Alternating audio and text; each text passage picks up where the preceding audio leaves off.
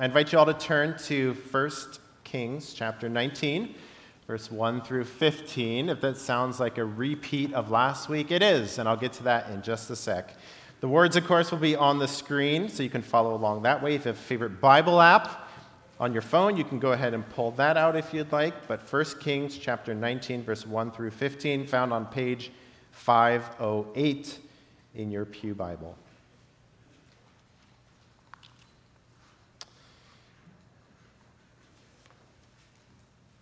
1 Kings 19, verse 1 through 15. Now Ahab told Jezebel everything Elijah had done and how he had killed all the prophets with the sword.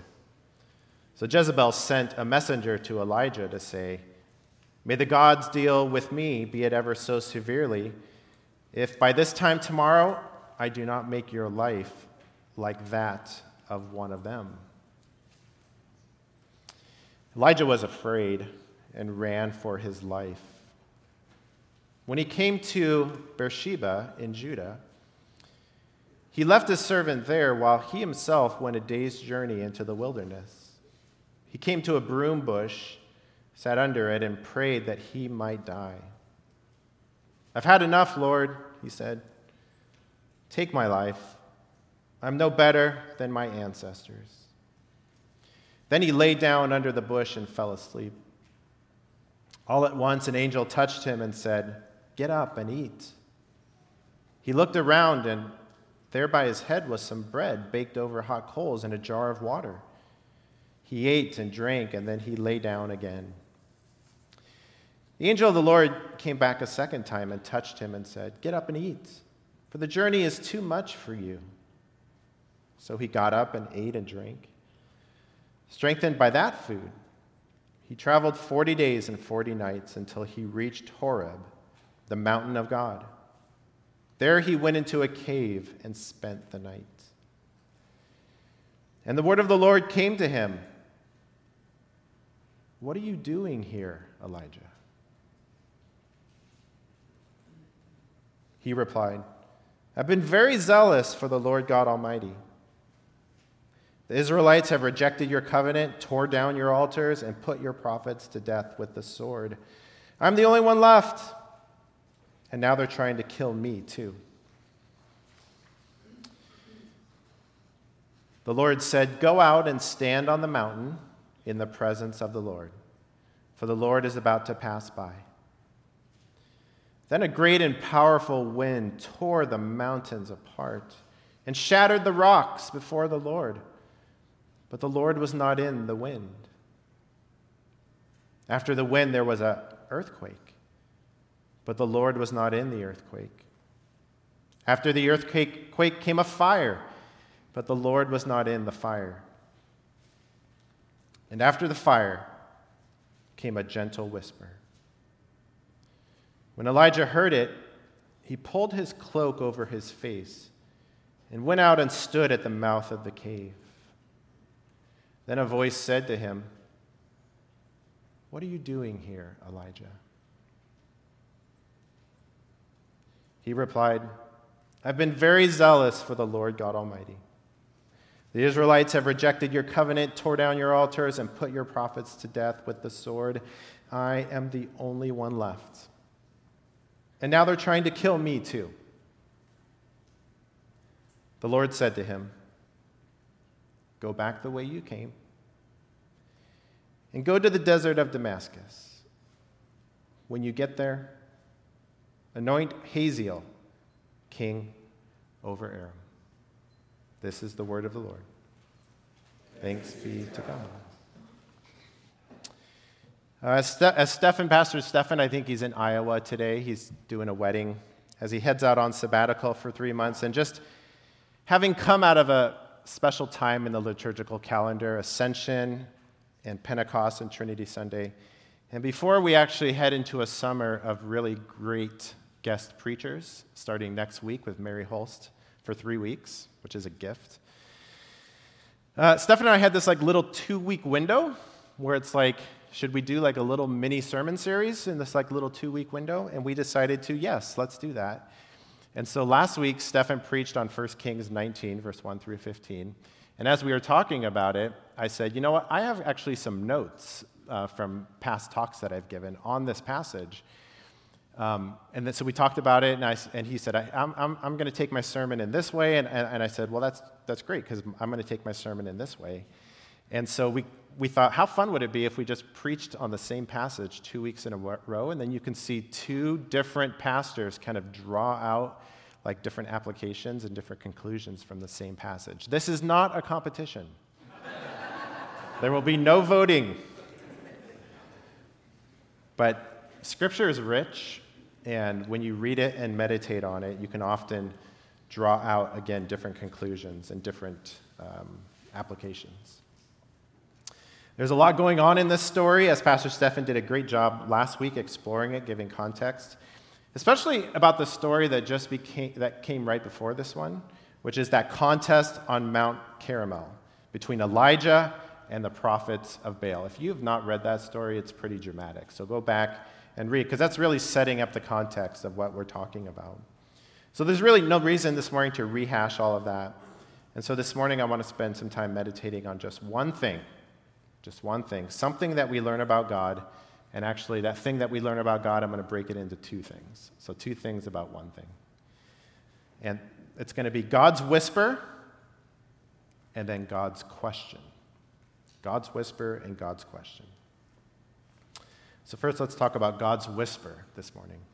The focus of this story has traditionally been on God, which seems right to me because in this story, we learn something about God, what God is like, how God works, God's voice, and how God relates to Elijah and how God relates to us.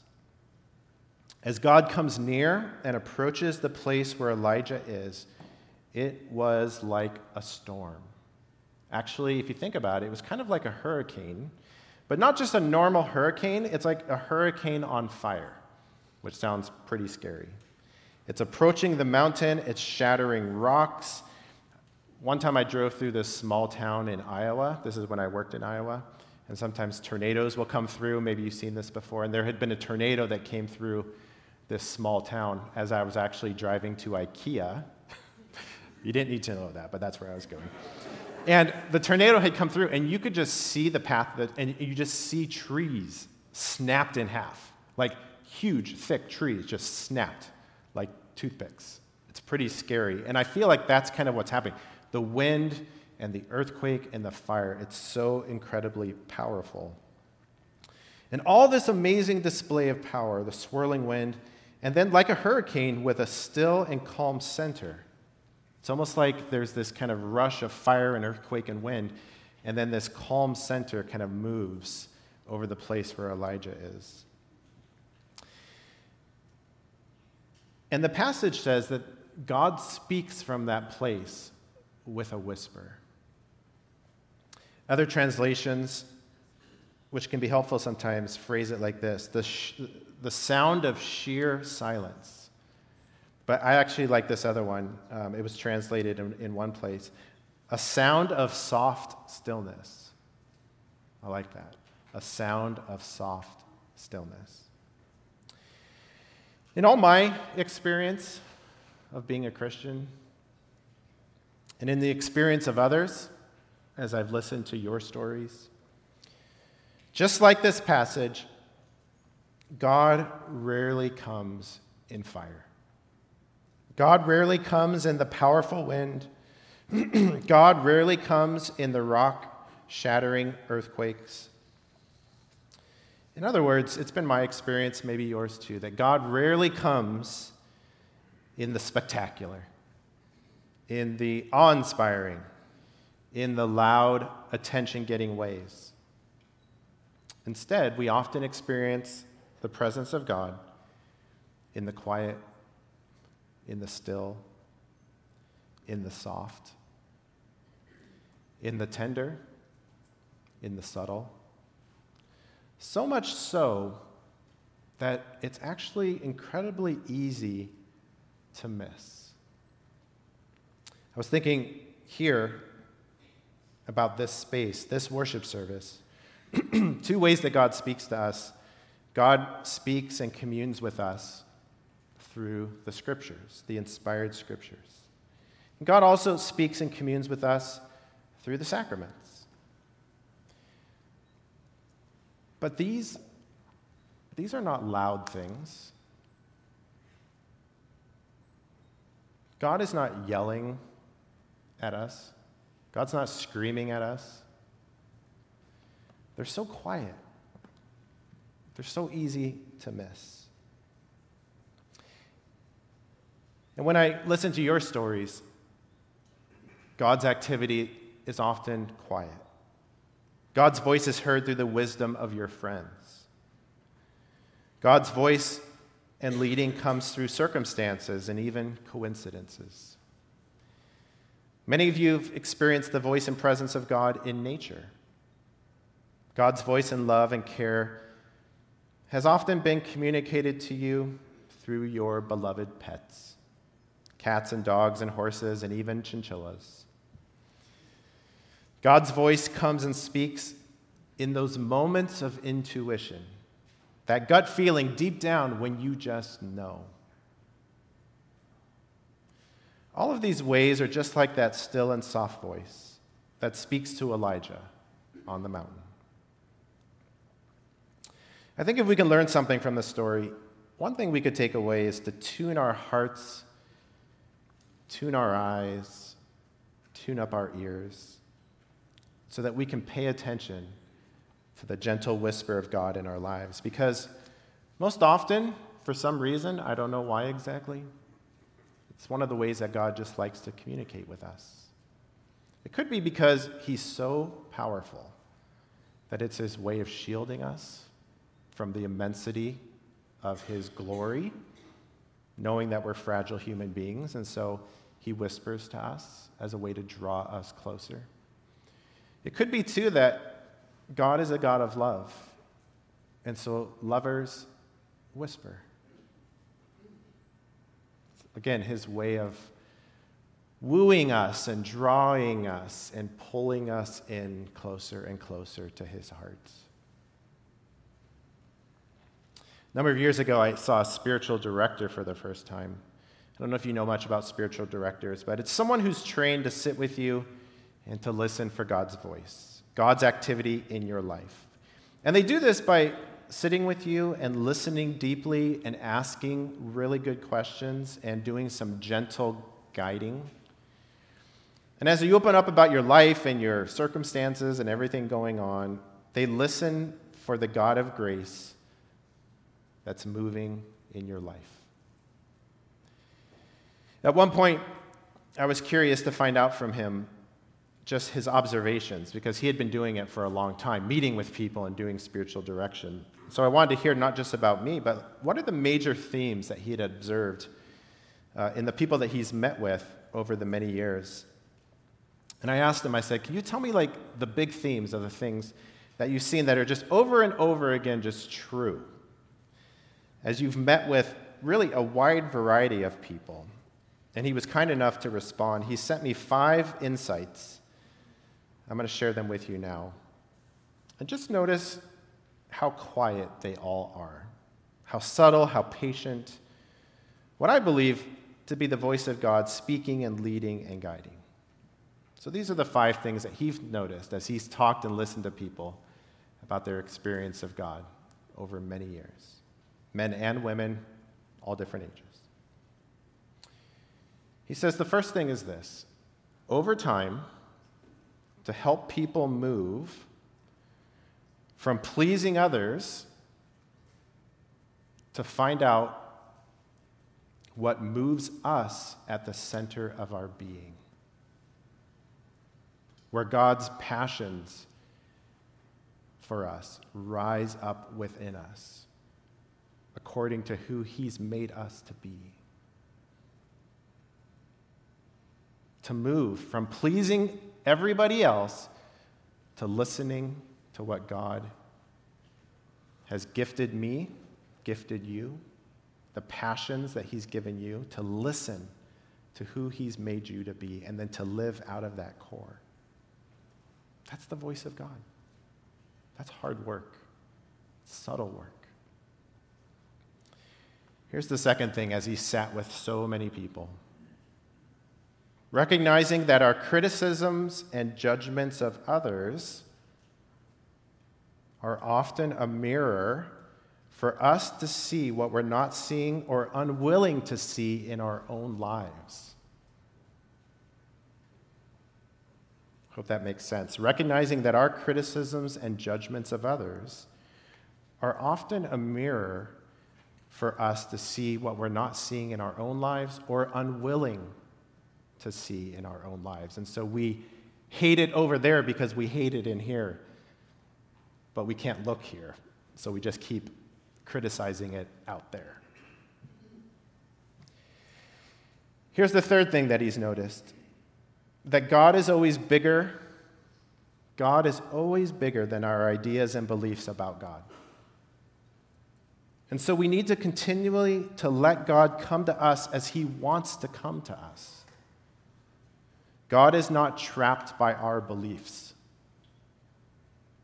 When we think we know something about God, we often stop being open to God.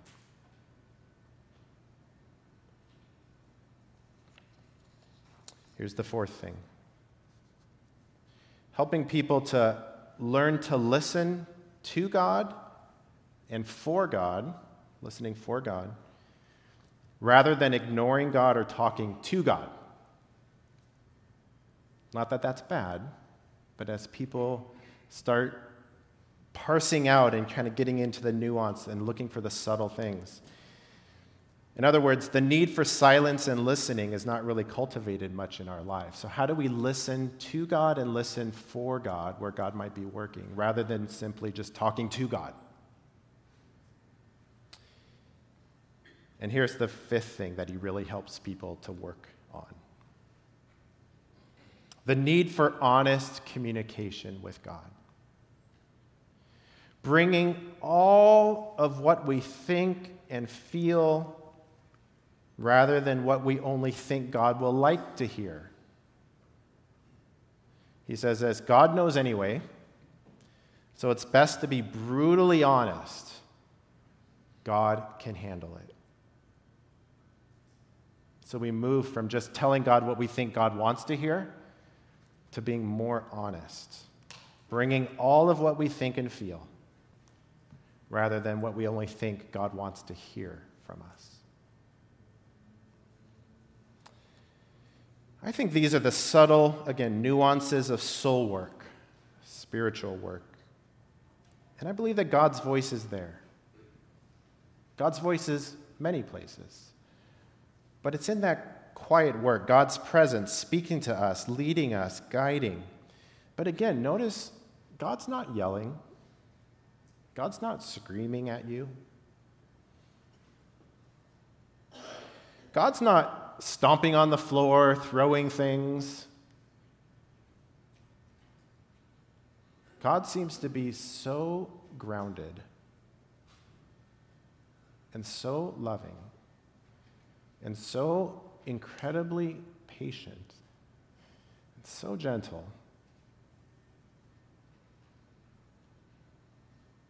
That he has no need to make a big ruckus. He trusts in his own love to change the world.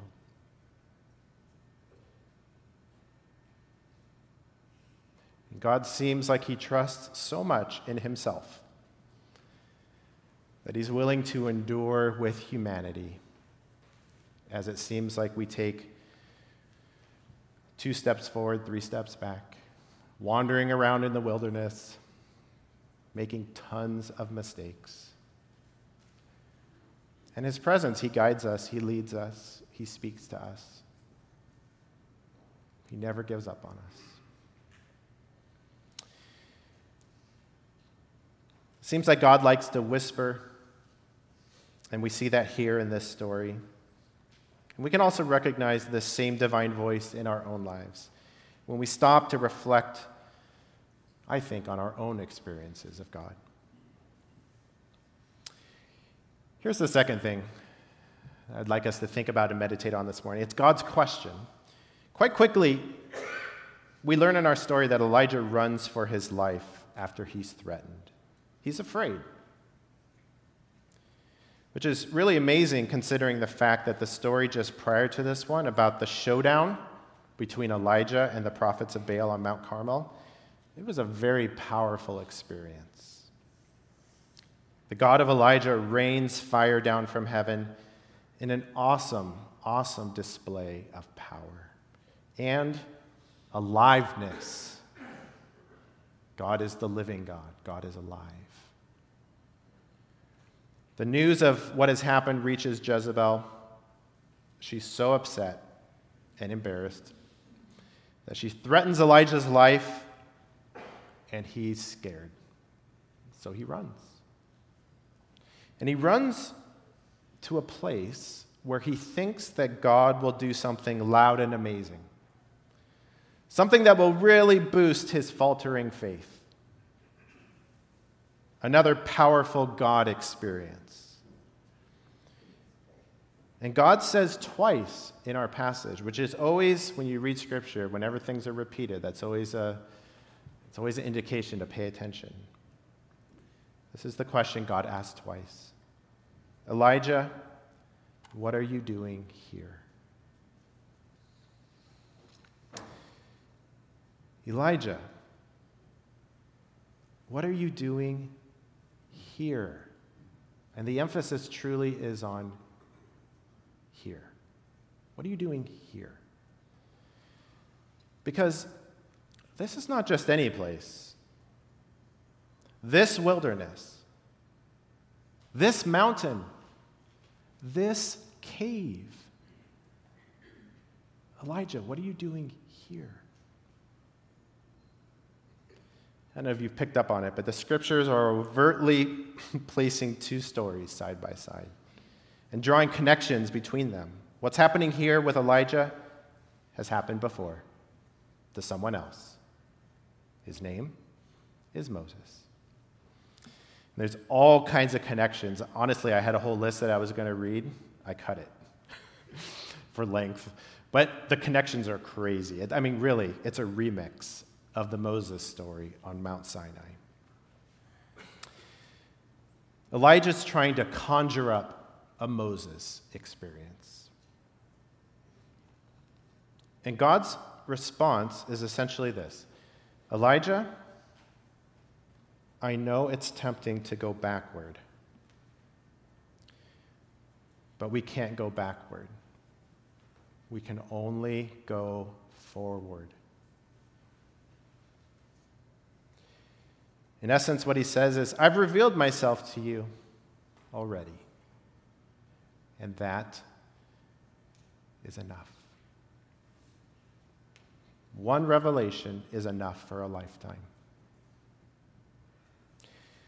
So come on, let's move forward.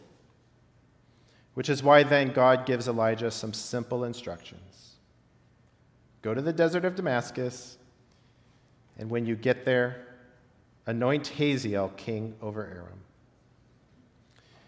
What God says is, Elijah, you don't need another God moment. In essence, Elijah, I'm here.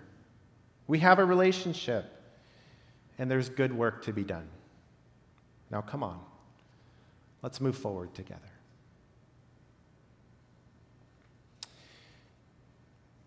First Kings 19, it's an interesting passage. It's really a story about a lot of things, but at the fundamental core, I believe it's a story about God. It's a story about God's voice and God's question and God's presence. And so, whatever age we are, we walk by faith. And we trust God more and more, and we look for God's quiet voice. And we always walk forward with God into an unknown future that often makes us feel scared. But we do so taking step after step, even when it's hard, even when we feel scared, because we are not alone. God is with us every step of the way. Let's pray.